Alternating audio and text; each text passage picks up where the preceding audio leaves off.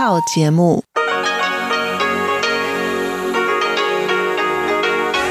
ที่นี่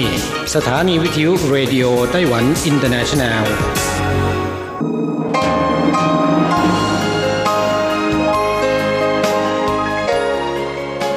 กลับมาฟังขณะนี้ท่านกำลังอยู่กับรายการภาคภาษาไทยเรดิโอไต้หวันอินเตอร์เนชันแนลหรือ RTI ออกกระจายเสียงจากกรุงไทเปไต้หวันสาธารณรัฐจีน เป็นประจำทุกวันนะครับ นอกจากรับฟังทางเครื่องรับวิทยุได้แล้ว ยังสามารถรับฟังรายการผ่านระบบออนไลน์ได้ที่ thai.rti.org.tw หรือที่ RTI Fanpage นะครับ ขอเชิญติดตามรับฟังรายการของเราได้ ตั้งแต่บัดนี้เป็นต้นไป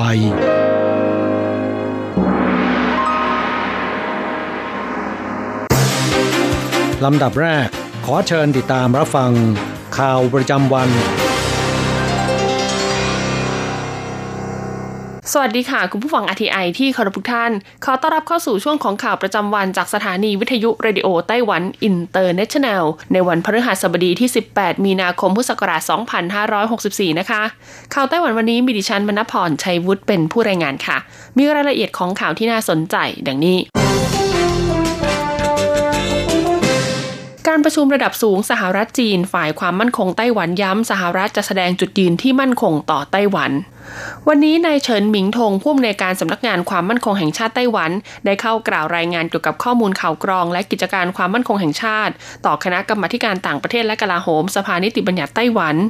สำหรับกรณีที่นายแอนโทนีบินเคนรัฐมนตรีว่าการกระทรวงการต่างประเทศของสหรัฐ กับนายเจคซาวิลแวนที่ปรึกษาด้านนโยบายความมั่นคงแห่งชาติสหรัฐจะพบปะหารือร่วมกับนายจางเจียชือ คณะกรรมการกรมการเมือง คณะกรรมการกลางพรรคคอมมิวนิสต์จีน และผู้อำนวยการสำนักงานคณะกรรมการการต่างประเทศกลางของจีน พร้อมกับนายหวังอี้มนตรีแห่งรัฐและรัฐมนตรีว่าการกระทรวงการต่างประเทศของจีน ที่เมืองแองกอเรจรัฐ阿拉斯กาสหรัฐอเมริกา ซึ่งถือเป็นการเปิดการติดต่อสื่อสารระดับสูงครั้งแรก หลังประธานาธิบดีโจไบเดนเข้ารับตำแหน่งนั้นนายเฉินหมิงทงชี้ว่าสหรัฐ จะแสดงจุดยืนที่สอดคล้องกับความมั่นคงของไต้หวันอย่างแน่นอน และต้องมีการกล่าวถึงปัญหาระหว่างสองฝั่งช่องแคบไต้หวันกับปัญหาในฮ่องกงด้วย ทั้งสองฝ่ายจะทำการแสดงจุดยืนของตนเองในหลายประเด็น แต่ก็จะ ะจะต้องมีการพูดถึงประเด็นระดับนานาชาติที่ต้องขอความร่วมมือกันเพื่อแก้ไข อย่างเช่นปัญหาการเปลี่ยนแปลงของสภาพภูมิอากาศเป็นต้น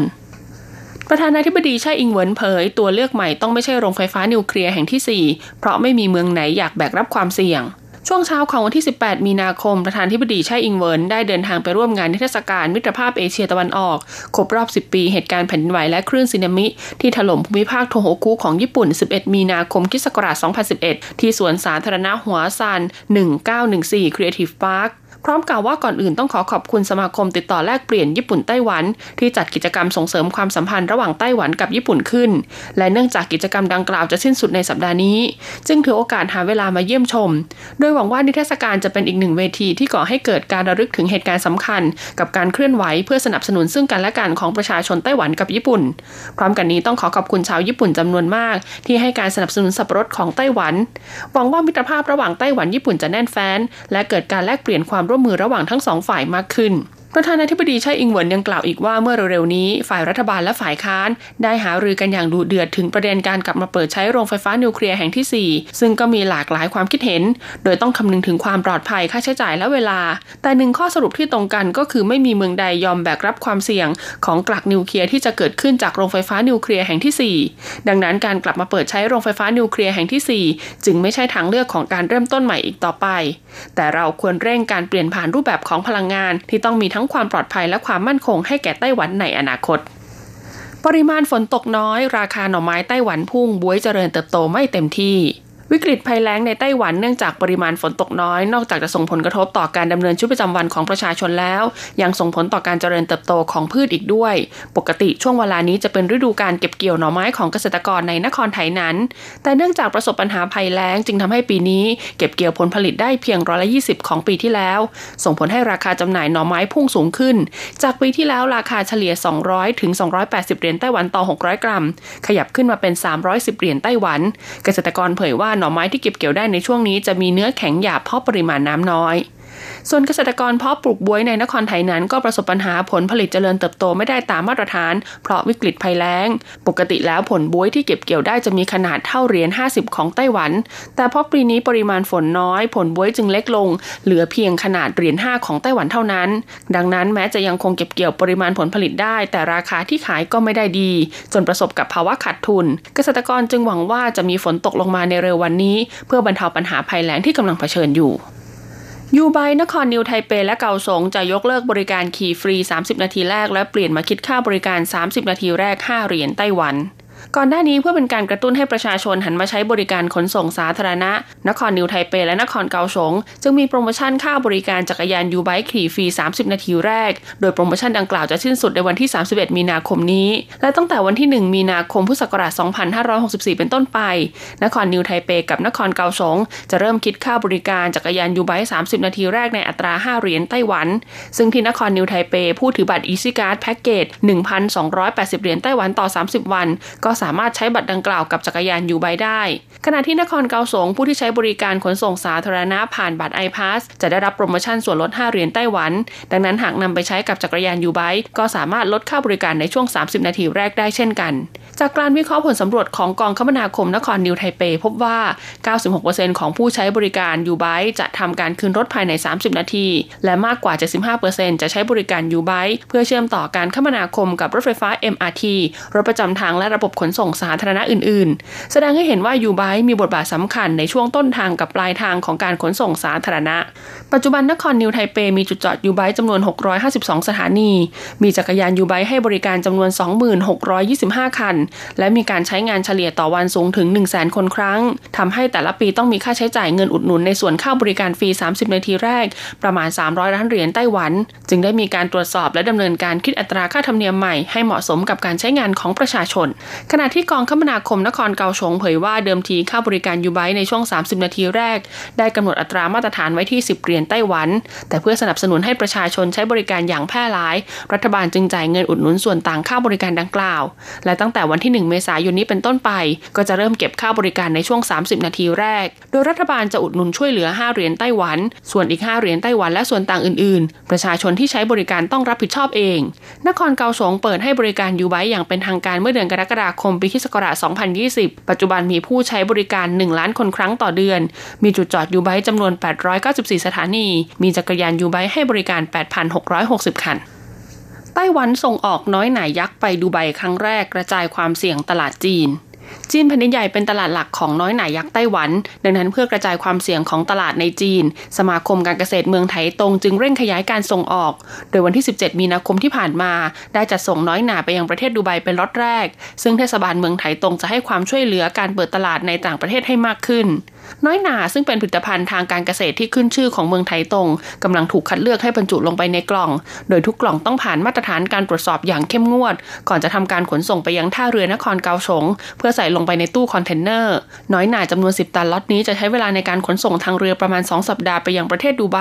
คาดว่าจะถึงประมาณวันที่ 4 เมษายนนี้ และเพื่อหลีกเลี่ยงปัญหาผลไม้สุกในระหว่างการขนส่ง จึงได้นำเทคโนโลยีการทำความเย็นขั้นสูงของบริษัท Daikin จากญี่ปุ่น มาใช้แก้ปัญหาเรื่องอุณหภูมิกองการเกษตรเมืองไถตงเผยว่าผลผลิตน้อยหน่าร้อยละ95 ของเมืองไถตง ถูกส่งออกไปจำหน่ายในตลาดจีน เฉลี่ยต่อปีประมาณ 14,000 ตัน คิดเป็นมูลค่ากว่า 1,200 ล้านเหรียญไต้หวัน ดังนั้นหากสามารถขยายตลาดส่งออกไปยังประเทศอื่นได้มากขึ้น ก็จะสามารถกระจายความเสี่ยงของตลาดจีนได้ส่งตรงเนื้อวัววากิวจากญี่ปุ่นสู่ไต้หวัน ปูทางสู่การท่องเที่ยวหลังพ้นโควิด -19 จังหวัดโทโตริของประเทศญี่ปุ่น เตรียมปูทางการท่องเที่ยวหลังผ่านพ้นสถานการณ์แพร่ระบาดโควิด -19 ด้วยการจับมือสายการบิน EVA Air ส่งตรงเนื้อวัววากิวจากจังหวัดโทโตริสู่ไต้หวัน เพื่อให้คนไต้หวันรู้จักจังหวัดโทโตริมากขึ้น หวังให้จังหวัดโทโตริเป็นเป้าหมายใหม่ของการท่องเที่ยวในประเทศญี่ปุ่น สายการบิน EVA Air เปิดเผยว่าวันที่ 25 มีนาคมนี้จะมีการจัดงานเทศกาลเนื้อวัววากิวโทโตริขึ้น ที่โรงแรม Evergreen Laurel Hotel ไทเป ในช่วงเย็นเวลา 18 นาฬิกาถึง 21 นาฬิกา โดยมีการเก็บค่าบัตรผ่านประตู 1,000 เหรียญไต้หวันต่อคน ประชาชนไต้หวันไม่จำเป็นต้องเดินทางไปไกลถึงญี่ปุ่น ก็สามารถรับประทานเนื้อวัววากิวรสเลิศที่ส่งตรงมาจากญี่ปุ่นได้ จังหวัดโทโตริมีชื่อเสียงในการผลิตเนื้อวัววากิวมาตั้งแต่สมัยเอโดะที่นี่ยังเป็นต้นกำเนิดของการผลิตเนื้อวัววากิวในประเทศญี่ปุ่นน คุณภาพของอากาศและน้ำในพื้นที่ทำให้เนื้อวัววากิวที่ผลิตได้มีอัตราส่วนชั้นเนื้อต่อชั้นไขมันที่สมบูรณ์แบบ รับประทานแล้วให้ความรู้สึกสดชื่นไม่เลี่ยน นอกจากนี้จังหวัดโทโตริยังเป็นบ้านเกิดของนักเขียนการ์ตูนเรื่องโคนันและอสูรน้อยคิทาโร่ด้วย จบการรายงานข่าว สวัสดีค่ะ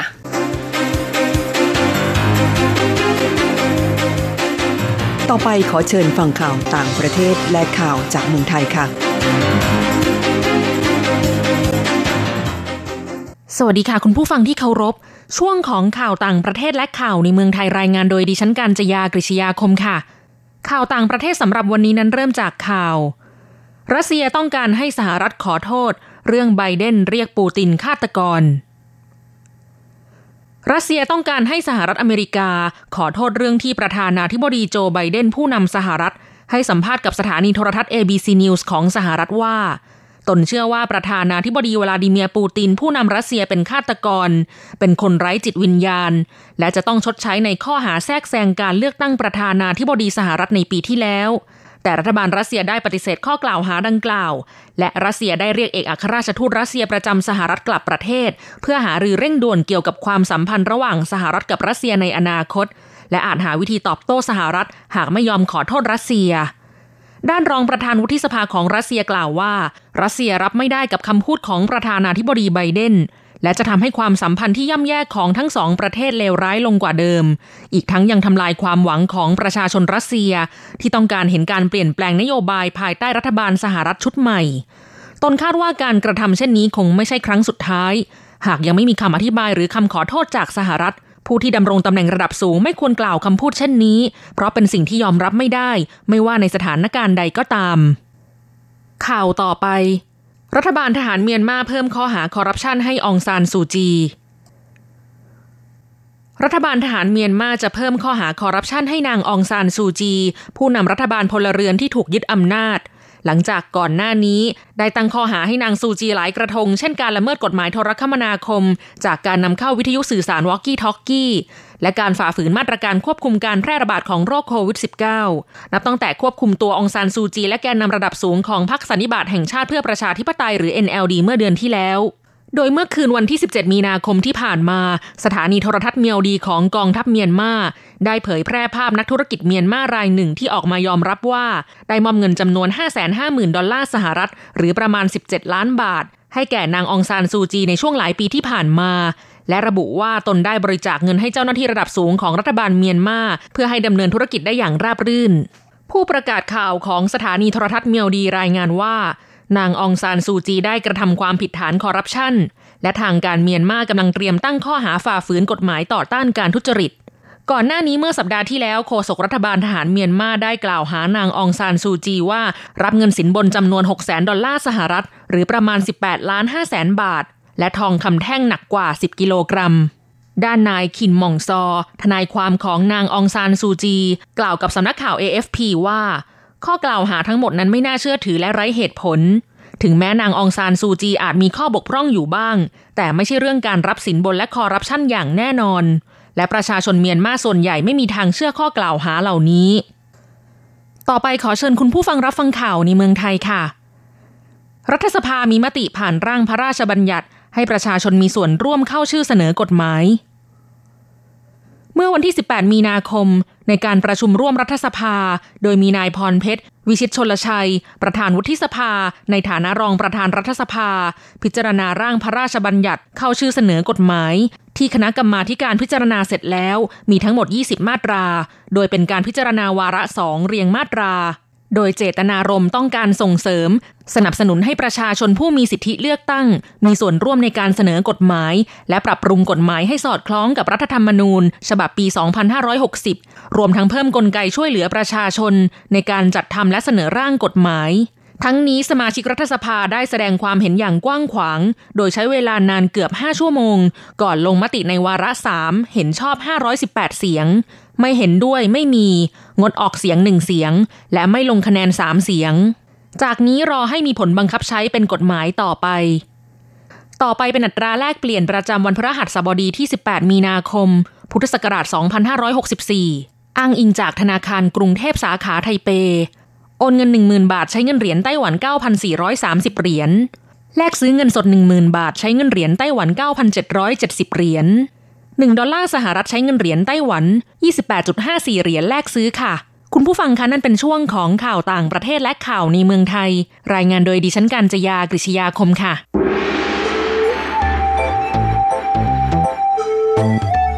ถึงโลกจะหมุนไว RTI ก็หมุนทัน ครับคุณครับขณะนี้คุณกำลังติดตามรับฟังรายการภาคภาษาไทยจากสถานีวิทยุ RTI หมุนทันโลก ซึ่งส่งกระจายเสียงจากกรุงไทเป ไต้หวันสาธารณรัฐจีนอยู่นะครับ และต่อไปนั้นขอเชิญคุณผู้ฟัง ติดตามรับฟังชีพประจรเศรษฐกิจ จากการจัดเสนอของกฤษณัยสายประพาส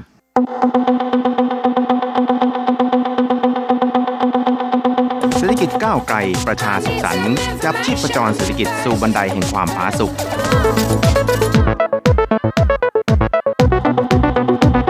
ร่วมจับชีพประจรเศรษฐกิจกับกฤษณัยสายประพาสทาง RTI หมุนทันโลก ทุกค่ำวันอังคาร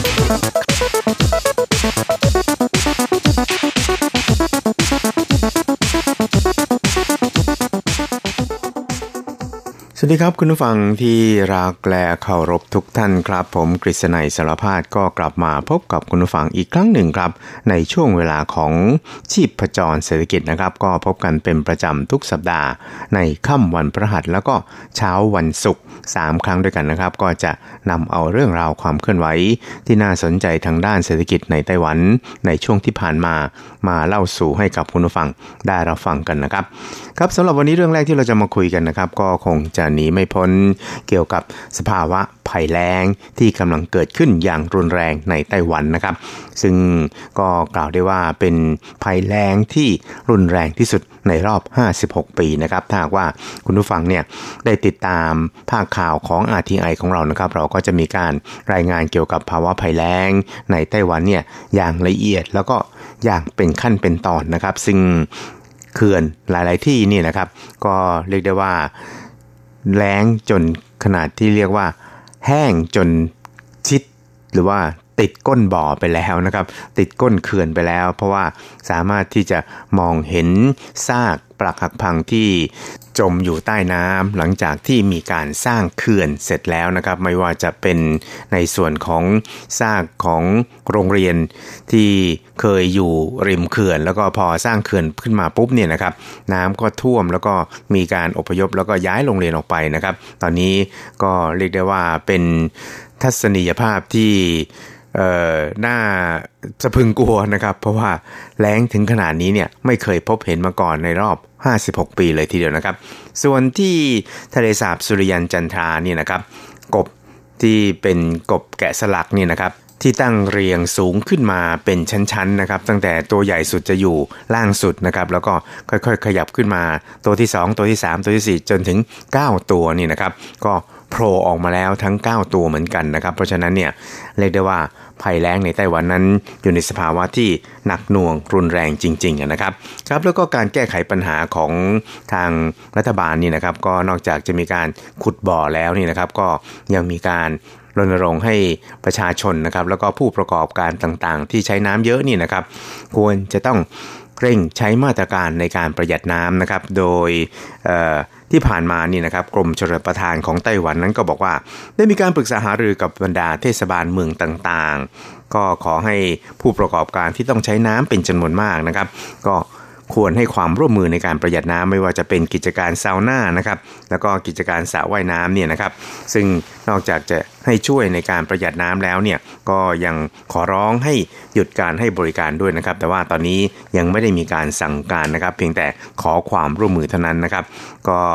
เพื่อที่จะ เป็นการงดการใช้น้ำในปริมาณมาก รับมือกับภาวะภัยแล้ง ที่กำลังจะเข้าสู่ภาวะไฟแดงนะครับ ให้ผู้ประกอบการนี่มีการเตรียมความพร้อมในเรื่องนี้ด้วย นอกจากนี้นะครับก็ยังจะขอให้ประชาชนทั่วไปเนี่ยร่วมกันประหยัดน้ำให้มากขึ้นจาก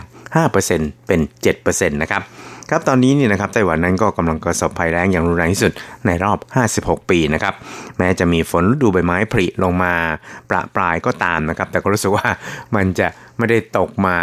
ตรงตามตำแหน่งที่ต้องการนะครับ หมายความว่าไม่ได้ตกลงไปที่เขื่อนนะครับ แต่ว่าไปตกที่อื่นก็ทำให้ปริมาณที่จะสะสมในเขื่อนต่างๆเนี่ยก็เป็นไปอย่างจำกัดนะครับ แล้วก็ยังไม่สามารถที่จะแก้ไขภาวะภัยแล้งนี้ได้นะครับ ครับกรมชลประทานของไต้หวันนั้นก็บอกว่าตั้งระเบียบเกี่ยวกับการแก้ไขปัญหาภัยแล้ง เมืองในจังหวัดที่อยู่ในระดับสีส้มนะครับภาคอุตสาหกรรมนั้นจะต้องประหยัดการใช้น้ำลง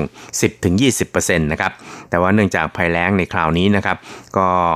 เกิดขึ้นอย่างกระทันหันนะครับแล้วก็เร่งด่วนทีเดียวครับ รัฐบาลจึงต้องการที่จะใช้วิธีการที่ค่อนข้างจะสามารถ ได้ผลในการแก้ปัญหาภัยแล้งให้ได้ที่สุดนะครับ ก็เตรียมพร้อมรับมืออย่างดีที่สุดครับ เพราะฉะนั้นเนี่ยจึงต้องใช้วิธีการรับมือในระดับเดียวกันกับสีแดง เพราะเมื่อสถานการณ์น้ำเปลี่ยนเป็นระดับสีแดงแล้วนี่นะครับกิจการที่จะได้รับผลกระทบในระดับแรกก็คือสระว่ายน้ำแล้วก็กิจการสาวหน้าครับ ซึ่งก็ถือเป็นกิจการที่ต้องใช้น้ำมากอย่างที่เรียนให้ทราบนะครับ ก็ตอนนี้ก็เท่ากับว่าต้องให้ผู้ประกอบการเนี่ย เข้าใจปัญหาที่เกิดขึ้นครับแล้วก็จะต้องเผชิญกับปัญหาที่ต้องเผชิญด้วย เพื่อเตรียมความพร้อม ซึ่งตอนนี้ที่เมืองซินจูนะครับก็มีสระว่ายน้ำสองแห่งแล้วที่หยุดให้บริการนะครับ ส่วนเมืองอื่นๆเนี่ยก็กำลังมีการทำความเข้าใจให้ร่วมมือในการประหยัดน้ำกันนะครับครับกรมชลประทานไต้หวันก็ย้ำคำบอกว่าเฉพาะที่ซินจูเหมียวลี่ และที่ไทจงนะครับ มีผู้ประกอบการสระว่ายน้ำเนี่ยถึง 200 กว่าแห่งครับ แล้วก็ถ้าสามารถ ช่วยกันประหยัดน้ำหรือว่าหยุดใช้น้ำได้ ซึ่งก็คือการงดการให้บริการได้ทั้งหมดนี่นะครับ ก็จะสามารถประหยัดน้ำได้ในปริมาณที่พอสมควรทีเดียวครับ ซึ่งอย่างน้อยที่สุดเนี่ยก็จะประหยัดได้นับ 10 ล้านตันขึ้นไปทีเดียวครับคุณหวังอี้ฟงนะครับรองอธิบดีกรมชลประทานไต้หวันก็บอกว่า ความจริงนะครับหากเราคำนวณจากปริมาณน้ำจริงๆเนี่ย เราก็จะสามารถประหยัดน้ำมากขึ้นจากเดิมที่ตั้งไว้ 5%เนี่ยนะครับเป็นถึง 7%นะครับครับแล้วก็ภาวะภัยแล้งดังกล่าวนี่นะครับก็อาจจะส่งผลกระทบต่อกิจการหรือว่าอุตสาหกรรมทางด้านอิเล็กทรอนิกส์โดยเฉพาะอย่างยิ่งแผ่นชิปนะครับที่ต้องใช้น้ำในปริมาณมากนี่นะครับ ซึ่งทางท่านรัฐมนตรีเศรษฐการเนี่ยก็บอกว่าจะพยายามแก้ไขปัญหานี้นะครับแล้วก็จะไม่ให้มีผลกระทบ ต่ออุตสาหกรรมอิเล็กทรอนิกส์หรือว่าอุตสาหกรรมแผ่นชิปในไต้หวันมากจนเกินไปนะครับ แล้วก็ตอนนี้บรรดาผู้ประกอบการนะครับก็ได้พยายามแก้ไขปัญหาด้วยตัวเองนะครับ โดยการไปซื้อน้ำนะครับ เป็นรถน้ำเนี่ยมาจากเขตอื่นๆบ้างแล้วนะครับ ก็ถือว่าเป็นการแก้ไขปัญหาเฉพาะหน้านี่ก็ดีนี่นะครับ รัฐบาลนั้นก็ได้ความมั่นใจนะครับว่าน้ำเพื่อใช้ในการอุปโภคบริโภคนี่นะครับ จะมีเพียงพอในการ ใช้ในชีวิตประจำวันนี้นะครับ ไปจนถึงสิ้นเดือนพฤษภาคมอย่างแน่นอนทีเดียวครับ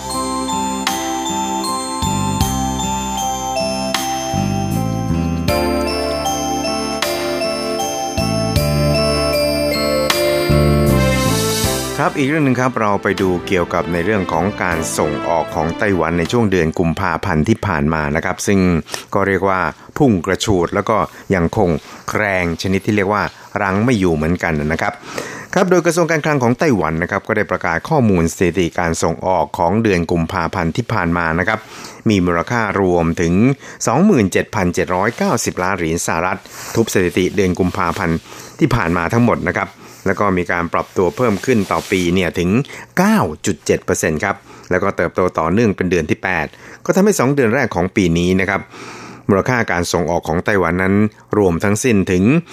62,000 กับ 60 ล้านเหรียญสหรัฐนะครับทบสถิติช่วงเดียวกันที่เคยมีมา เช่นเดียวกันครับ ก็เติบโตต่อปีเนี่ยถึง 23.2%ครับสาเหตุสำคัญนั้นก็เนื่องจากการส่งออกอุปกรณ์อิเล็กทรอนิกส์นะครับจอแสดงผล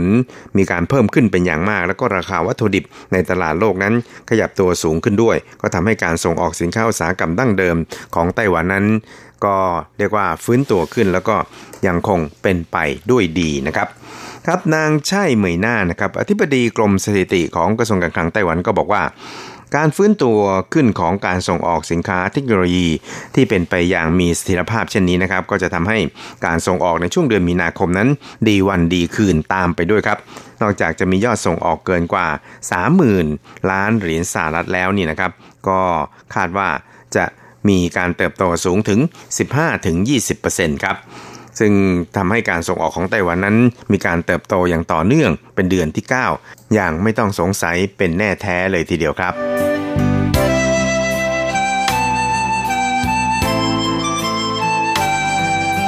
ครับอีกเรื่องหนึ่งครับก็เป็นเรื่องเกี่ยวกับการสั่งซื้อสินค้าจากต่างประเทศก็มีการฟื้นตัวขึ้นเช่นเดียวกันนะครับ ซึ่ง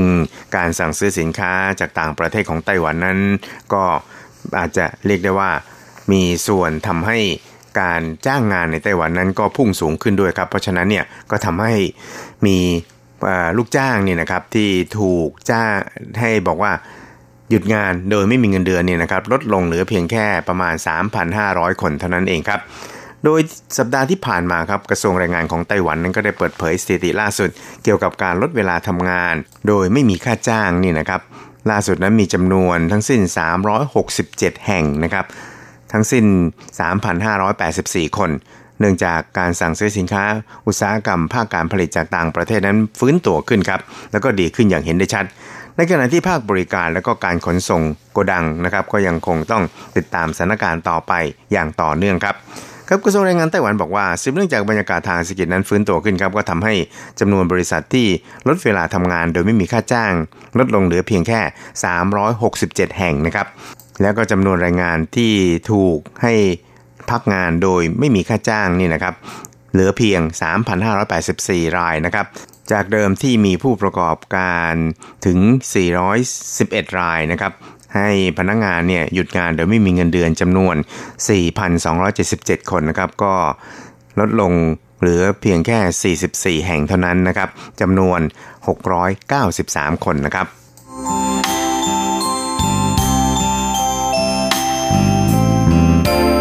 ครับคุณผู้ชมครับเราก็ไปติดตามเกี่ยวกับทางด้านราคาอสังหาริมทรัพย์หรือว่าราคาบ้านในไต้หวันกันบ้างนะครับ ซึ่งช่วงที่ผ่านมานั้น ราคาบ้านในไต้หวันเนี่ยก็ร้อนระอุครับมีการปั่นราคาบ้านกันอย่างชนิดที่เรียกว่าสวนกระแสโควิดก็ว่าได้เลยทีเดียวนะครับ เพราะฉะนั้นเนี่ยทางรัฐบาลนั้นก็ได้มีมาตรการต่างๆนะครับในการคุมเข้มไม่ว่าจะเป็นการสั่งห้าม การซื้อขายใบจองนะครับ แล้วก็ การเข้าไปตรวจตราดูแลนะครับเกี่ยวกับการกักตุนบ้านเอาไว้เพื่อเก่งกำไรนะครับ ซึ่งทางกระทรวงมหาดไทยของไต้หวันครับก็บอกว่า ปัญหาการเก่งกำไรราคาบ้านนั้นถูกจับตามองเป็นอย่างมากครับ ซึ่งจากข้อมูลสถิติของ Big Data นี่นะครับ ก็พบว่าบุคคลธรรมดาที่มีบ้านมากกว่า1หลังนั้นมีเพียง 1.46%เท่านั้นนะครับ นิติบุคคลเนี่ยมีถึง 11.96%ตุนบ้านเพื่อเก่งกำไรค่อนข้างชัดเจนทีเดียว โดยนิติบุคคลเหล่านี้นั้นก็ถืออสังหาริมทรัพย์เอาไว้ในมือเนี่ยแล้วขายออกไปภายใน 1 ปีนี่นะครับ มีอัตราส่วนสูงถึง 54.51 นะครับ ซึ่งก็หมายความว่า นิติบุคคลนั้นมีการซื้อขายเปลี่ยนมือเนี่ยนะครับ ในระยะเวลาอันสั้น เพราะฉะนั้นเนี่ยมันก็มีแนวโน้มว่าน่าที่จะเป็นการปั่นราคาบ้านหรือเปล่านะครับครับแล้วก็ทางกระทรวงมหาดไทยก็บอกว่าจากการตรวจสอบ Big Data นี่นะครับก็จะพบว่ามีลักษณะพิเศษอยู่ 4 ประการด้วยกันนะครับ นั่นก็คือการครอบครองของบุคคลธรรมดานั้นจะน้อยกว่าของนิติบุคคลนะครับ แล้วก็มีการขายออกไปเนี่ยนะครับ ในสัดส่วนที่ค่อนข้างน้อยในช่วงระยะเวลาอันสั้นนะครับ แต่ว่าในขณะที่นิติบุคคลนะครับก็มีการถือครองเนี่ยในระยะสั้นแล้วก็ขายออกไปก็เรียกว่าซื้อมาขายไปในช่วงเวลาอันสั้นครับ และอีกประการหนึ่งนั้นก็คือ ในช่วงระหว่างปี 2019 ถึง 2020 เนี่ยนะครับ บุคคลธรรมดาซื้อบ้านเนี่ย 21,792 หลังขายออกไปถึง 25,000 กว่าหลังนะครับ ซึ่งก็คือมีการขายมากกว่าการซื้อนะครับ ส่วนนิติบุคคลที่ไม่ใช่ประกอบการทางด้านอสังหาริมทรัพย์ แล้วก็บริษัทก่อสร้างครับก็มีการซื้อบ้านเพียง 3,661 หลังนะครับขายออกถึง 13,523 หลัง ซึ่งก็เป็นการขายมากกว่าการซื้อเช่นเดียวกันนะครับแสดงเห็นว่าการกระจายการถือครองบ้านนั้นก็เริ่มเป็นไปในลักษณะที่มีการกระจายให้สมดุลมากยิ่งขึ้นครับส่วนไตรมาส 4 ของปีที่ผ่านมาครับสัดส่วนของผู้ถือกรรมสิทธิ์ เพียงไม่ถึง 1 ปีแล้วขายออกเนี่ยนะครับเป็นบุคคลธรรมดาแค่ 9.74%นะครับแต่ว่านิติบุคคลนั้นมีสูงถึง 54.51%เลยทีเดียวครับครับคุณครับเวลาของชีพจรเศรษฐกิจในวันนี้ก็หมดลงแต่เพียงเท่านี้ครับ เราจะกลับมาพบกันใหม่ในสัปดาห์หน้า สวัสดีครับ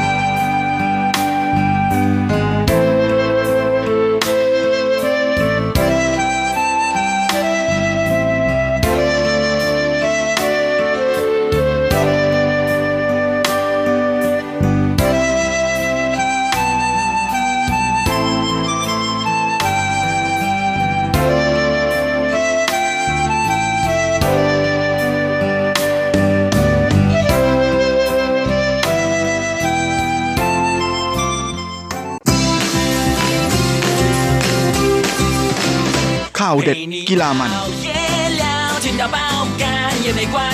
รู้ลึกฉับไว ไม่ว่าที่ไหนในโลกกว้างกับทีระยางและเจาะลึกกีฬาโลก สวัสดีครับคุณฟังทุกท่านผมธีระยางพร้อมด้วยเจาะลึกกีฬาโลกประจำสัปดาห์นี้ก็กลับมาพบกับคุณฟังอีกแล้ว เช่นเคยเป็นประจำพร้อมข่าวกีฬาเด็ดๆ มันๆ จากทั่วโลก และสำหรับช่วงแรกของรายการวันนี้ก็มาดูกันที่ข่าวคราวในแวดวงกีฬาปิงปอง หรือ table tennis กัน โดยช่วงนี้ World Table Tennis หรือ WTT นั้นก็ได้เปิดตัว 2ทัวร์นาเมนต์ติดนะฮะใน Middle East Hub ซึ่งจัดการแข่งขันขึ้นระหว่างวันที่ 3 ถึง 13 มีนาคมที่ผ่านมาที่กรุงโดฮาของกาตาร์นะฮะเป็น 2ทัวร์นาเมนต์รวด เริ่มต้นในช่วงแรกนั้นด้วยทัวร์นาเมนต์ WTT Contender ที่ปรากฏว่าหลินอวิ๋นหรูนะฮะและ เจิ้งอีจิ้ง คู่ผสมไต้หวันสามารถคว้าแชมป์มาครองได้สำเร็จนะจนทำให้ทั้งคู่นั้นก้าวขึ้นเป็นคู่มือวางอันดับหนึ่งของโลกในประเภทคู่ผสมของปิงปองนะต่อกันด้วยในช่วงสัปดาห์ถัดมานั้นก็เป็นการแข่งขันในทัวร์นาเมนต์ WTT Star Contender ซึ่งคู่ผสมไต้หวันนั้นก็ยังคงทำผลงานได้เป็นที่น่าพอใจทีเดียวนะ สามารถทะลุเข้าถึงรอบชิงชนะเลิศเลย โดยคู่แข่งของพวกเขาในรอบชิงนั้นก็เป็นคู่ดูโอจากเกาหลีใต้ ที่เป็นการจับคู่ระหว่างลีซังซูและจอนจีฮีซึ่งเป็นคู่มืออันดับ 5 ของโลก โดยคู่นี้ก็เคยเจอกับคู่ของอลินและเจิ้งมาแล้วในการแข่งขันเยอรมันโอเพนเมื่อปี 2019 โดยในตอนนั้นเป็นลินวินรูและเจิ้งหยีจิ้งเป็นฝ่ายที่เอาชนะไป 3 เกมรวด อย่างไรก็ดีมาในครั้งนี้ดูเหมือนกับว่าจะเป็นหนังคนละม้วนเลยนะเพราะว่าเป็นฝ้าของคู่ดูโอจากเกาหลี ที่เป็นฝ่ายเก็บเกมแรกไปได้ก่อน โดยสกอร์ 12 ต่อ 10นะหลังจากที่ทั้งสองฝ่ายเล่นกันได้อย่างคู่ขี้สูสีมากๆ จากนั้นในเกมที่ 2 ก็กลับมาเป็นฝ้าของลิมินรูและเจิ้งอีจิงนะที่เป็นฝ่ายคุมจังหวะเกมได้มากกว่านะก่อนที่จะเก็บเกมนี้ไปด้วยสกอร์11ต่อ 8 เสมอกัน 1 ต่อ 1 เกม ในเกมที่ 3 ทั้ง 2 ฝ่ายยังคงยื้อกันอย่างสนุกแล้วก็ดุเดือดทีเดียวนะฮะคู่ของหลินเจิ้งเป็นฝ่ายที่ไล่ตามก่อนนะที่ 2 ต่อ 4 หลังจากนั้นก็เริ่มทำคะแนนไล่ตีกลับมาไล่จี้กลับมาบ้างนะจนสามารถที่จะพลิกกลับมาได้นะฮะในเกมนี้แล้วก็เก็บเกมที่ 3 ไปด้วยสกอร์11 ต่อ 9 ขึ้นนำเป็น 2 ต่อ 1 เกม ต้องการอีกเพียงแค่เกมเดียวก็จะคว้าชัยพร้อมกับคว้าแชมป์และในเกมที่ 4 นั้นก็เป็นฝ้าของลิมินรูและเจิ้งอีจิงนะที่เข้าเบรกได้ก่อน หลังจากที่เสมอกัน 2-2 นั้นพวกเขาทำ5แต้มรวด จนคะแนนทิ้งห่าง แม้ว่าคู่ดูโอเกาหลีใต้จะพยายามทำคะแนนไล่จี้มานะฮะแต่สุดท้ายก็ไม่ทันนะกลายเป็นฝ้าของลินวินรูและเจิ้งอีจิงที่เก็บเกมนี้ไปได้ด้วยสกอร์ 11 ต่อ 6 ก็เป็นนั้นว่าคู่ดูโอจากไต้หวันสามารถคว้าชัยพร้อมกับคว้าแชมป์มาได้สำเร็จนะฮะเป็น 2 สัปดาห์ติดต่อกันเลยนะฮะสำหรับทัวร์นาเมนต์ของ WTT ที่กาตา2 รายการติดในครั้งนี้ และตำแหน่งแชมป์ในครั้งนี้นั้นก็เป็นถ้วยแชมป์ใบที่ 5 ที่ทั้งคู่ร่วมกันคว้ามาครองได้สำเร็จด้วย แน่นอนว่า ตำแหน่งอันดับหนึ่งของโลกนั้นก็ยังคงอยู่ในมือของอคู่หนุ่มสาวไต้หวันคู่นี้นะฮะและก็ถือเป็นการปิดฉากการตระเวนแข่งในต่างประเทศของลิวินรูและเจิ้งหยีจิ้งที่สวยทีเดียว เพราะว่าทั้งคู่นั้นต้องจากบ้านเกิดเมืองนอนนะไปตระเวนทั้งฝึกซ้อมแล้วก็ลงแข่งในต่างประเทศถึง 5 เดือนแล้วนะครับและในช่วงแรก ๆ นั้นก็ไปฝึกซ้อมเข้มนะที่เมืองจีนถึง 3 เดือนเลยทีเดียว หลังจากร่วมกันคว้าแชมป์เจิ้งอีจิ้งก็ให้สัมภาษณ์นะบอกว่า ตอนนี้ทั้งเธอและหลินอวิ๋นหรูนั้นเล่นกันได้อย่างเข้าขาเข้าขากันดีมากนะสามารถรู้จังหวะของแต่ละฝ่ายได้เป็นอย่างดีเลยทีเดียว และแน่นอนการลงเล่นในแบบคู่ผสมนั้นมันไม่ใช่เป็นสนามรบของคนคนเดียวนะฮะเพราะทั้งคู่ทั้งสองคนนั้นจะต้องร่วมกันลงแข่งลงสนามไปพร้อม ๆ กัน พร้อมนี้ก็เปิดเผยว่าทั้งคู่คู่นั้นก็เตรียมจะเดินทางกลับมาไต้หวันนะแต่ว่าก่อนจะถึงโอลิมปิกที่โตเกียว ยังมีทัวร์นาเมนต์ให้ลงแข่งอีก 2 รายการของ WTT ที่เมืองจีน จริงๆ เบื้องหลังการคว้าแชมป์ในทัวร์นาเมนต์ ที่กาตาร์นะฮะของเจิ้งอีจิ้งในครั้งนี้นั้นก็มีเรื่องซึ้งๆอยู่ด้วยเหมือนกันนะเพราะว่าในวันที่เธอลงแข่งรอบชิงชนะเลิศของ WTT Star Contender นั้น ก็ปรากฏว่าพ่อบุญธรรมนะที่ถือเป็นกำลังใจนะแล้วก็เป็นคนที่คอยสนับสนุนเจ้าหญิงจิ้งในการเล่นปิงปองมาโดยตลอดนั้น ต้องมาเสียชีวิตไปนะฮะซึ่งเธอก็ทราบข่าวในตอนเช้าก่อนลงแข่งนะก็เป็นอะไรที่ทำให้เธอรู้สึกเสียใจมากๆ แต่เธอก็เล่าให้ฟังบอกว่าเธอให้ความเคารพพ่อบุญธรรมของเธอมากๆนะเพราะว่าไม่ว่าจะอย่างไรนะท่านให้ความสนับสนุนเธอมาโดยตลอด และเธอก็ได้มีการพูดคุยโทรศัพท์กับพ่อบุญธรรมมาตลอดเหมือนกัน ซึ่งการเสียชีวิตอย่างกระทันหันของพ่อบุญธรรมในครั้งนี้ก็เป็นอะไรที่เธอบอกว่าตกใจแล้วก็ช็อกพอสมควรเลยทีเดียว แต่เธอก็รำลึกถึงคำที่พ่อบุญธรรมสอนไว้โดยตลอดว่าทุกอย่างให้สู้จนถึงที่สุดสู้ต่อไป เธอก็จึงตัดสินใจสู้อย่างเต็มที่เพื่ออคุณพ่อบุญธรรม พร้อมนี้เธอก็ยกให้ชัยชนะของเธอนะฮะหลายถ้วยแชมป์ในครั้งนี้เนี่ยก็บอกเลยนะฮะว่าเป็นศึกที่เธอเธอสู้เพื่อพ่อบุญธรรม แล้วก็เป็นถ้วยแชมป์ที่เธอขอหยิบมันมา เพื่อที่จะแสดงความเคารพต่อท่าน ก็คงจะต้องทั้งขอแสดงความเสียใจ และแสดงความยินดีกับถ้วยแชมป์ของเจิงอีจิ้งในครั้งนี้ด้วย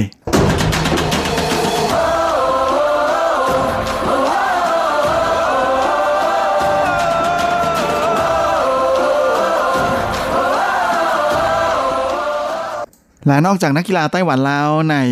การแข่งขันปิงปองนะฮะที่กาตาในครั้งนี้เนี่ยก็มีนักกีฬาจากไทยไปร่วมลงแข่งด้วยนะฮะแต่ว่าไปคนละรายการนะฮะรายการนั้นก็คือ Table Tennis World Single Qualification Tournament ซึ่งเป็นการแข่งขันสำหรับคัดเลือกนักกีฬา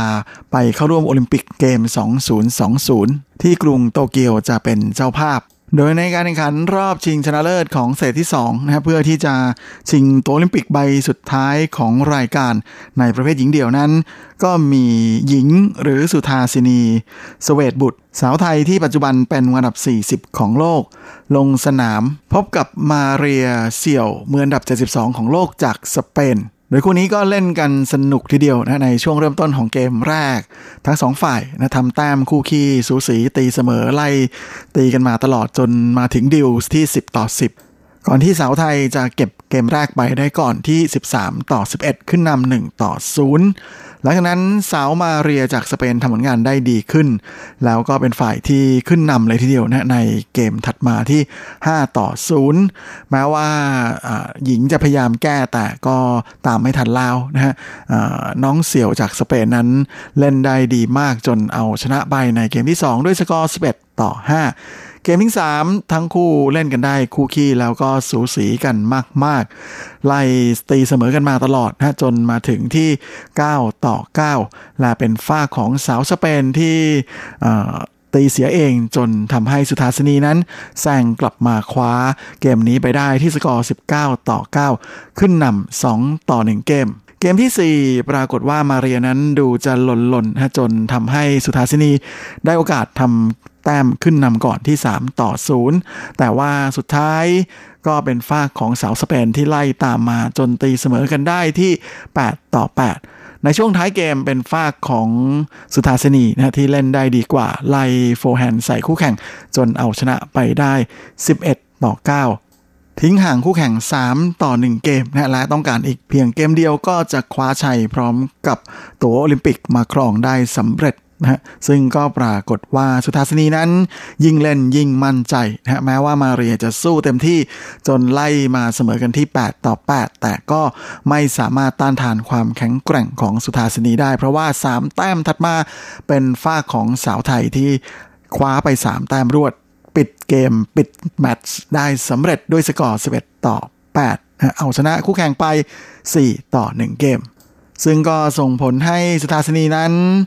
คว้าตำแหน่งชนะเลิศของหญิงเดี่ยวใน stage ที่2นะพร้อมกับโควตาการเข้าร่วมแข่งขันในโอลิมปิกเกม 2020 เป็นคนที่ 5 ซึ่งก็ถือเป็นโควตาสุดท้ายของรายการนี้อย่างเป็นทางการนะและเป็นการผ่านเข้าไปเล่นในโอลิมปิกเกมได้เป็นครั้งที่ 2 ติดต่อกันของสุธาสินีนะหลังจากที่ครั้งแรกนั้นเธอประสบความสำเร็จ ในการไปร่วมลงแข่งที่ริโอโอลิมปิกเมื่อปี 2016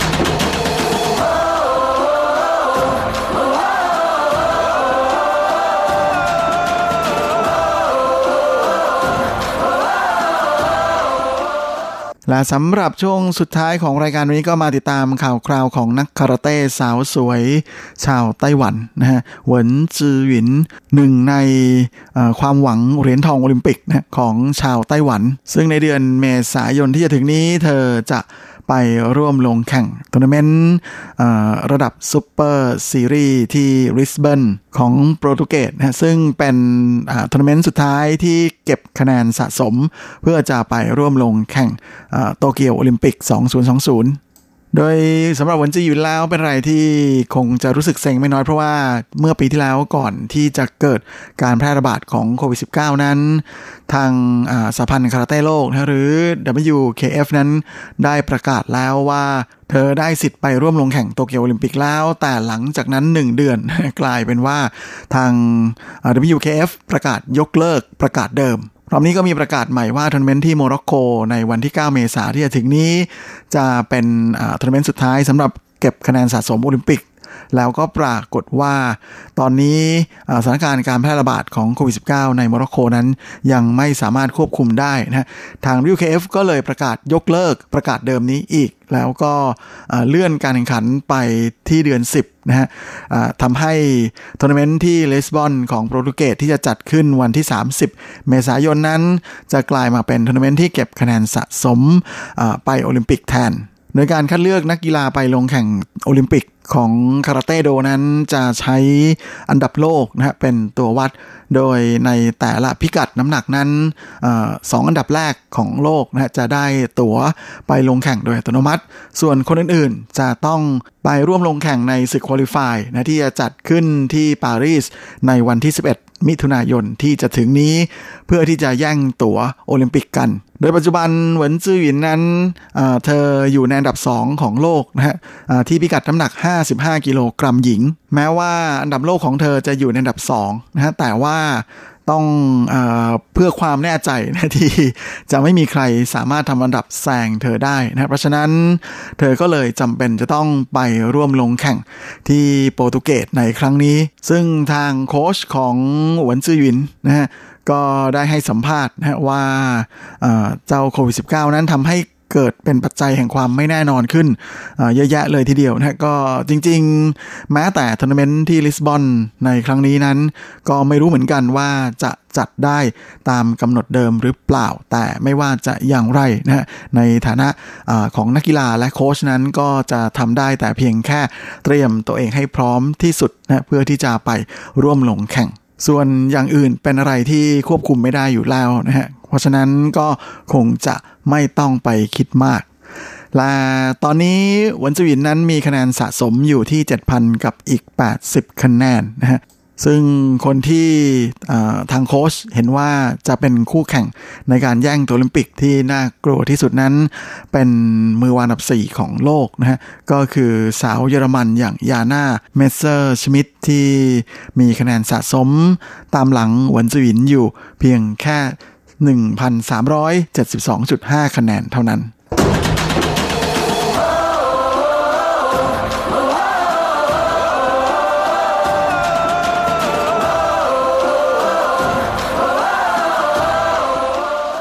ครับเวลาของรายการสัปดาห์นี้ก็หมดลงอีกแล้ว ผมก็คงจะต้องขอตัว ขอลาไปก่อนด้วยเวลาเพียงเท่านี้เอาไว้เราค่อยกลับมาพบกันอีกครั้งอาทิตย์หน้าเช่นเคย ในวันและเวลาเดียวกันนี้ ส่วนสำหรับวันนี้ ก็ขอให้พรให้คุณฟังทุกท่านนั้นโชคดีมีความสุข สุขภาพแข็งแรงกันทุกหน้าทุกคนเฮ้งๆละสวัสดีครับ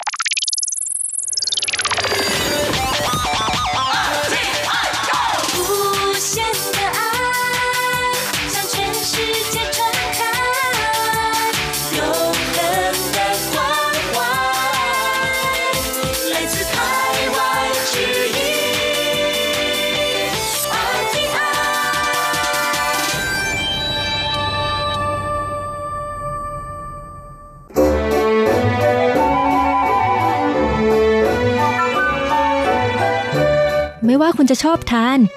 คุณจะชอบทำหรือคุณจะชอบชิม หมุนมาฟังที่นี่ เรามีความอร่อย พร้อมเสิร์ฟให้คุณทุกสัปดาห์กับรายการเลาะรั้วครัวไต้หวันดำเนินรายการโดยดีเจยุ้ยมณพรชัยวุฒิ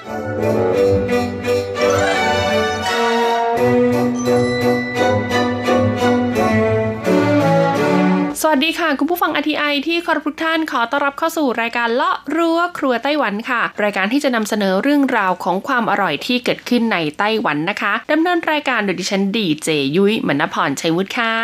สำหรับเรื่องราวของเราในสัปดาห์นี้ค่ะ ก็ต่อเนื่องมาจากสัปดาห์ที่แล้วนะคะ เป็นความอร่อยของอาหารที่มีชื่อว่าเฉาเมยตั้นเกาหรือว่าเค้กสตรอเบอรี่ในไต้หวันนั่นเอง สัปดาห์ที่แล้วค่ะ ยุ้ยได้พูดถึงอันดับที่ 11ถึง20 นะคะ กับร้านที่มีจำหน่ายในส่วนของเค้กสตรอเบอรี่ซึ่งได้รับความนิยมมากๆ ในช่วงฤดูกาลสตรอเบอรี่ของไต้หวันปีนี้ค่ะ ต้องบอกเลยละค่ะว่าการเพาะปลูกสตรอเบอรี่ในไต้หวันนะคะ ถ้าให้โด่งดังที่สุดเลยก็คือที่เมืองเหมียวลี่ค่ะ แต่ว่าเมืองอื่นๆเนี่ยก็ไม่ได้หมายความว่ามีการเพาะปลูกสตรอเบอรี่นะคุณผู้ฟัง ซึ่งฤดูกาลที่สามารถเก็บเกี่ยวผลผลิตได้มากที่สุดเลยก็จะเป็นช่วงฤดูหนาวนะคะ แบบปลายปลายฤดูหนาวแล้ว แล้วก็เข้าสู่ฤดูใบไม้ผลินั่นเองค่ะสตรอเบอรี่เนี่ยจะเยอะมากๆเลยทีเดียวนะ ซึ่งปีนี้ค่ะต้องบอกเลยว่าอากาศเนี่ยค่อนข้างหนาวแห้ง ก็เลยทำให้หลายพื้นที่ในไต้หวันนะคะ มีสตรอเบอรี่ออกเยอะมาก ราคาสตรอเบอรี่ในไต้หวันปีนี้ก็บอกเลยว่าถูกมากๆค่ะ ลังหนึ่งนะน่าจะสักประมาณ2อสโลเนี่ยก็อยู่ที่ประมาณ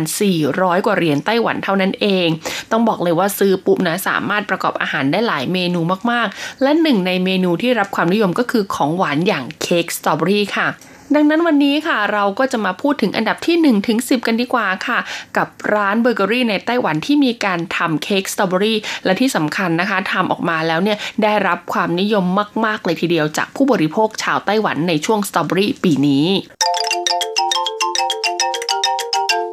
ช่วง เปิดตำรา ความอร่อย สำหรับอันดับที่ 10 ค่ะ คุณผู้ฟังคือร้านที่มีชื่อว่าป้าซื้ออูตู้ซีนะคะ หรือว่าร้าน 85 องศานั่นเองนะ ต้องบอกเลยว่าป้าสูตู้ซีเนี่ยมีสาขาอยู่ทั่วไต้หวันเลยนะคะ ถ้าเป็นในช่วงฤดูกาลของสตรอเบอรี่แบบนี้ค่ะป้าซื้ออูตู้ซีนะคะ ก็จะมีการนำเอาสตรอเบอรี่เนี่ยมาทำเป็นเค้กรสชาติต่างๆ มากมายเลยนะคะ ซึ่งในปีนี้ค่ะเค้กที่ได้รับความนิยมมากๆนะคะ มีชื่อว่าเหมยเห่าตัวค่ะ เป็นเค้กสตรอเบอรี่นะคะที่มีการผสมในส่วนของวานิลานะคะ ตัวเนื้อเค้กแล้วก็มีในส่วนของ white chocolate ด้วยนะคุณผู้ฟัง หรือจะเป็นเฉาเคอรี่เหมยเหมยนะคะ อันนี้ก็จะเป็นเค้กช็อกโกแลตนะคะ เป็นมูสเค้กช็อกโกแลตผสมกับในส่วนของสตรอเบอรี่สดค่ะ ซึ่งต้องบอกเลยว่างานนี้ค่ะ ร้าน 85 องศาเขาไม่กักสตรอเบอรี่เลยนะคุณผู้ฟังเรียกได้ว่ามีทั้งในตัวเค้กนะมีทั้งด้านบนของเค้กนะคะ แล้วก็ยังมีในส่วนของซอสแยมสตรอเบอรี่อีกด้วย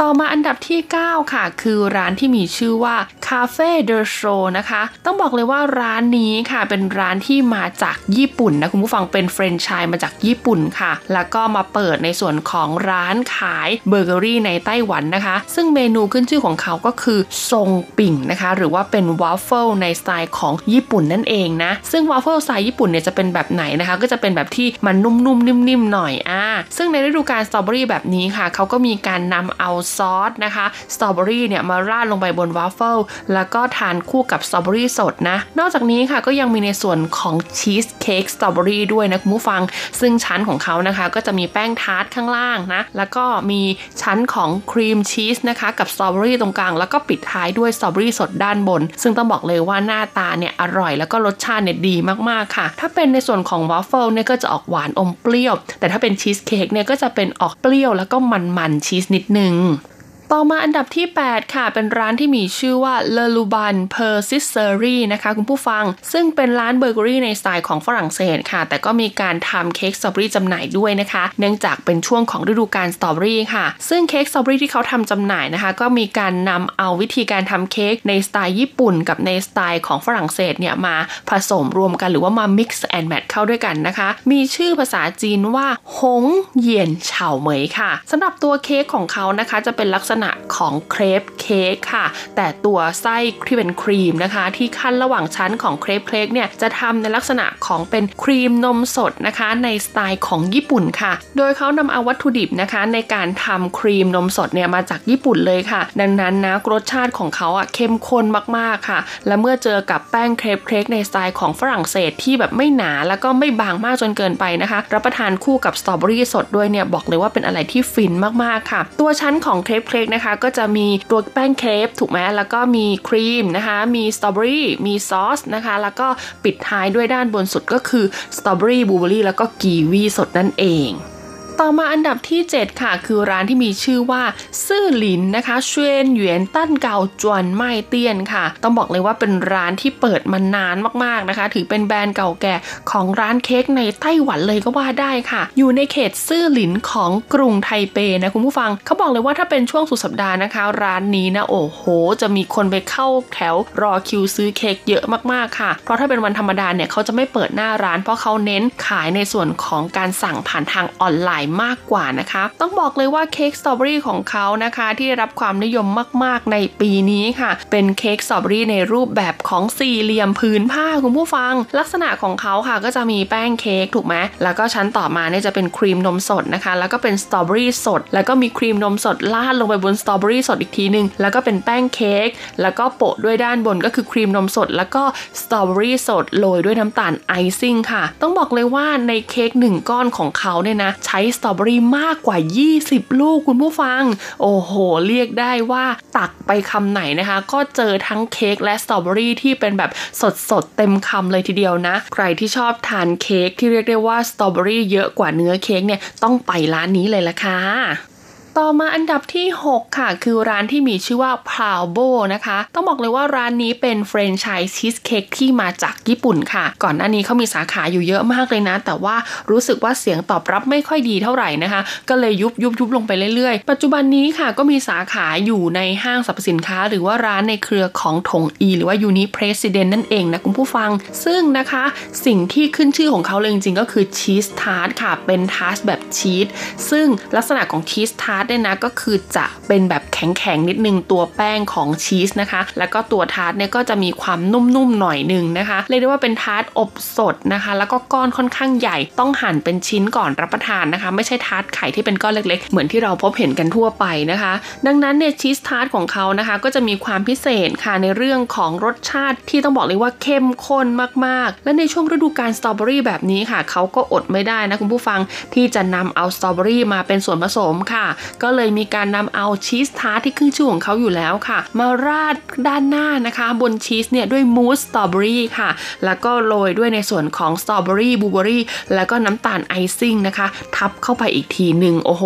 เรียกได้ว่างานนี้นะ นอกจากจะได้ความมันความเปรี้ยวของชีสทาร์ตแล้วนะคะ ก็ยังมีความหวานนะคะ แล้วก็ความสดชื่นของสตรอเบอรี่ให้เราได้รับประทานคู่กันอีกด้วย ใครที่เคยทานชีสทาร์ตของ Pablo นะคะ อาจจะรู้สึกว่าชีสทาร์ตของเขาอะค่อนข้างเลี่ยน รับรองว่าถ้าคุณมาทานในส่วนของชีสทาร์ตสตรอเบอรี่สดของ Pablo เนี่ยจะไม่มีคำว่าเลี่ยนเลยล่ะค่ะ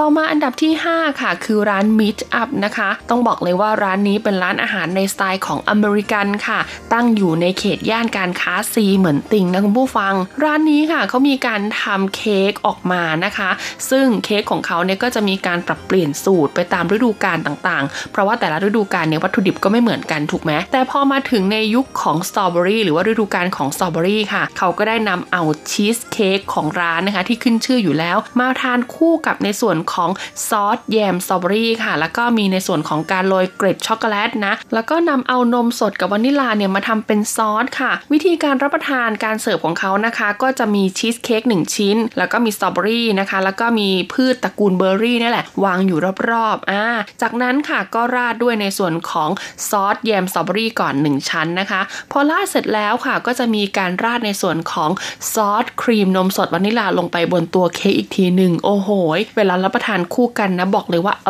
ร่อยมากจริง ๆ ต่อมาอันดับทีสี่ 4 ค่ะ คือร้านที่มีชื่อว่า Paul นะคะ ต้องบอกเลยว่าร้านนี้ค่ะเป็นร้านขายเค้กชื่อดังอีกเจ้าหนึ่งของไต้หวันเลยก็ว่าได้นะคะ ซึ่ง Paul เนี่ยจะขึ้นชื่อในเรื่องของชีสเค้กค่ะ ดังนั้นพอเอามาทำเป็นเค้กสตรอเบอรี่ปุ๊บเนี่ยก็ต้องเป็นชีสเค้กสตรอเบอรี่ถูกไหมล่ะคะ วิธีการของเขานะคะ ต้องบอกเลยว่าหน้าตาเค้กสตรอเบอรี่ที่ขึ้นชื่อของเขาเนี่ยก็จะมีชั้นที่เป็นทาร์ตถูกไหมแป้งทาร์ตนะคะ จากนั้นค่ะแป้งทาร์ตของเขาเนี่ยจะค่อนข้างแข็งนิดนึง แล้วพอมาถึงตัวที่เป็นชีสค่ะด้วยความทีพอมาเจอกับสตรอเบอรี่เนี่ยมันมีความเปรี้ยวอยู่แล้ว ชีสของเขาก็เลยจะเป็นครีมคัสตาร์ดค่ะ ออกเหลืองๆหน่อยแล้วก็มีความหวานนิดนึงนะ แล้วก็วางสตรอเบอรี่สดค่ะไว้ด้านบนสุดของเค้กแล้วก็แซมนะคะ ช่องว่างของสตรอเบอรี่เนี่ยด้วยครีมคาราเมลค่ะคุณผู้ฟังโอ้โห บอกเลยว่าอร่อยเพลินเกินห้ามใจนะ ความสดของสตรอเบอรี่ค่ะ เจอกับความหวานของคัสตาร์ดชีสนะคะ แล้วก็เจอกับความกรอบๆของแป้งทาร์ตที่เหมือนบิสกิตคุกกี้อย่างนี้นะเป็นอะไรที่ลงตัวมากจริงค่ะ ร้านพอลเนี่ยมีสาขาอยู่เยอะนะคุณผู้ฟังนะ ในห้างสรรพสินค้าก็มีนะคะ แล้วก็มีหน้าร้าน ซึ่งหน้าร้านใหญ่ของเขาเลยเนี่ยก็จะอยู่ในเขตต้าอันของกรุงไทเป ต่อมาอันดับที่ 3 ค่ะ เป็นเค้กสตรอเบอรี่ที่ส่งประกวดโดย Starbucks หรือว่า星巴克นั่นเอง ต้องบอกเลยว่า Starbucks ไต้หวันนี่นะคะ โอ้โห มีของกินให้เลือกเยอะมากๆค่ะ มีทั้งของกินที่เป็นของคาว แล้วก็ของกินที่เป็นของหวาน ซึ่งนะคะเค้กของ Starbucks เนี่ยนอกเหนือจากเค้กรสชาติ original ที่เราจะเห็นอยู่เรื่อยๆ อยู่แล้วนะคะ ก็ยังมีเค้กตามฤดูกาลด้วยนะ ซึ่งเมื่อถึงฤดูกาลสตรอเบอรี่ค่ะแน่นอนว่าเค้กสตรอเบอรี่ก็ต้องมาถูกไหมแล้วก็มีหลายแบบนะคะไม่ว่าจะเป็นในส่วนของเครปเค้ค้กรสสตรอเบอรี่อ่าหรือจะเป็นในส่วนของเค้กนมสดสตรอเบอรี่หรือว่าจะเป็นนี่เลยค่ะเค้กช็อกโกแลตทาร์ตสตรอเบอรี่อืมรสชาติเป็นยังไงเหรอคะ ต้องบอกเลยว่าเขาใช้แป้งทาร์ตเป็นช็อกโกแลตค่ะคุณผู้ฟัง แล้วก็คั่นด้วยครีมนะคะ แล้วก็มีตัวชีสเค้กนะคะ ที่ทำจากซอสสตรอเบอรี่ค่ะ แล้วก็ด้านบนสุดนะคะ ก็จะทาด้วยวิปครีมนมสด แล้วก็โปะนะคะ บนสุดของเค้กให้สวยงามด้วยสตรอเบอรี่สดค่ะ งานนี้เรียกได้ว่าใครที่ชื่นชอบสตรอเบอรี่นะได้ทั้งสตรอเบอรี่สดสตรอเบอรี่ที่เป็นตัวชีสนะคะ แล้วก็ยังมีในส่วนของซอสแยมสตรอเบอรี่ด้วย 1 ก้อนได้ทุกรสชาติเลยทีเดียวนะ ราคาจำหน่ายก็ไม่แพงด้วยนะคะ อยู่ที่ชิ้นละประมาณร้อยกว่าเหรียญไต้หวันเท่านั้น คิดดูว่าทานเค้กช็อกโกแลตสตรอเบอรี่ของ Starbucks ทานคู่กับอะไรกาแฟสตาร์บัคคุณผู้ฟัง ซึ่งในช่วงฤดูอ่าใบไม้ผลินะคะ หรือว่าช่วงฤดูสตรอเบอรี่ออกแบบเนี้ยก็จะเป็นช่วงเดียวกับที่มีดอกซากุระบานด้วยอ่าดังนั้นสตาร์บัคไต้หวันค่ะเขาก็จะมีโปรโมชั่นกาแฟหรือว่าเครื่องดื่มที่มีส่วนผสมของดอกซากุระด้วย เรียกได้ว่างานนี้ค่ะ ชมพูกันไปให้สุดเลยนะ รับประทานอาหารที่นอกจากจะหน้าตาสวยงามแล้ว อย่างรสชาติอร่อยคุณภาพอินเตอร์ด้วยล่ะค่ะ ต่อมาอันดับที่ 2 ค่ะ ก็เป็นอีกหนึ่งแบรนด์เค้กชั้นนำระดับโลกเลยก็ว่าได้นะคะ นั่นก็คือ Lady M นั่นเอง ต้องบอกเลยว่า Lady M นะคะเขาขึ้นชื่อในเรื่องของเครปเค้กค่ะ แต่ว่าถ้าเป็นเค้กอย่างอื่น ก็อร่อยไม่แพ้กันนะ เพราะตัวยุ้ยเองเนี่ยเคยกินเค้ก Lady M มาหลายรสชาติ ก็รู้สึกว่าพอรับประทานได้นะคะ แต่ว่าราคาจำหน่ายของ Lady M เนี่ยก็จะค่อนข้างสูงนิดนึงแหละค่ะ ชิ้นหนึ่งก็สตาร์ทแตะเกือบ 200 เลยก็ว่าได้นะคะ ซึ่งในฤดูกาลสตรอเบอรี่แบบนี้ค่ะ นอกเหนือจากเครปเค้กสตรอเบอรี่ที่ต้องมาแล้วนะ เขาก็ยังมีในส่วนของเค้กสตรอเบอรี่ที่เป็นลักษณะแบบลายหมากรุกอ่าก็คือจะเป็นเนื้อเค้กสตรอเบอรี่คั่นกับเนื้อเค้กช็อกโกแลตค่ะ ซึ่งความเข้มข้นของทั้งเค้กช็อกโกแลตและเค้กสตรอเบอรี่ของเขาเนี่ยต้องบอกเลยว่าไม่ธรรมดาค่ะ ทานคำไหนก็จะได้กลิ่นของช็อกโกแลตแล้วก็สตรอเบอรี่ผสมกลมกลืนไปด้วยนะคะ ด้านบนสุดของเค้กค่ะ ก็จะมีครีมนมสด แล้วก็เป็นในส่วนของช็อกโกแลตรสสตรอเบอรี่สีชมพูอ่อนค่ะ ที่ต้องบอกเลยว่าอร่อย แล้วก็แบบนิ่มนวลมากๆนะคุณผู้ฟังใครที่อยากทานสตรอเบอรี่ในรูปแบบที่ไม่เห็นสตรอเบอรี่แล้วอ่านะคะ ก็แนะนำว่าต้องเป็นเค้กของ Lady M และสุดท้ายอันดับหนึ่งค่ะ เป็นเค้กจากยี่ห้อ亞尼克หรือว่า Yannick นั่นเอง ต้องบอกเลยละค่ะว่าปีนี้亞尼克เนี่ยกวาดทุกวงการเค้กเลยนะคุณผู้ฟัง แม้แต่กระทั่งฤดูกาลสตรอเบอรี่ค่ะเขาก็ขนเอาเค้กสตรอเบอรี่ของเขาเข้าประกวดด้วยนะคะ ซึ่งเค้กสตรอเบอรี่เขาเนี่ยหน้าตาสวยงามแล้วก็แปลกประหลาดมากๆค่ะ เขาจะใช้แป้งเอแครนะคุณผู้ฟังมาทำแทนแป้งเค้กค่ะ ตรงกลางเนี่ยจะเป็นครีมนมสดนะคะ แล้วก็มีในส่วนของสตรอเบอรี่สด แล้วก็แยมสตรอเบอรี่เนี่ยวางอยู่ด้านบน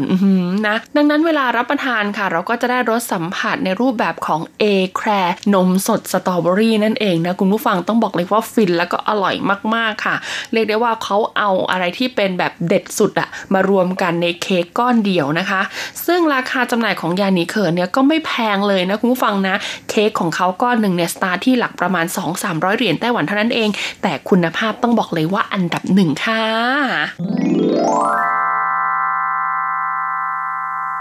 เป็นยังกันบ้างคะกับเรื่องราวของ 10 ร้านเค้กช็อกโกแลตอะไม่ใช่ 10 ร้านสิ20 ร้านเลยนะคะ ถ้าย้อนกลับไปตั้งแต่สัปดาห์ที่แล้วเนาะเอาเป็นว่าใครนึกภาพไม่ออกนะคะ ว่าแต่ละแบรนด์เนี่ยมีหน้าตาเค้กอย่างไรก็ไปตามดูกันได้บนเว็บไซต์ของ RTI นะคะสำหรับวันนี้หมดเวลาแล้วพบกันใหม่สัปดาห์หน้า สวัสดีค่ะ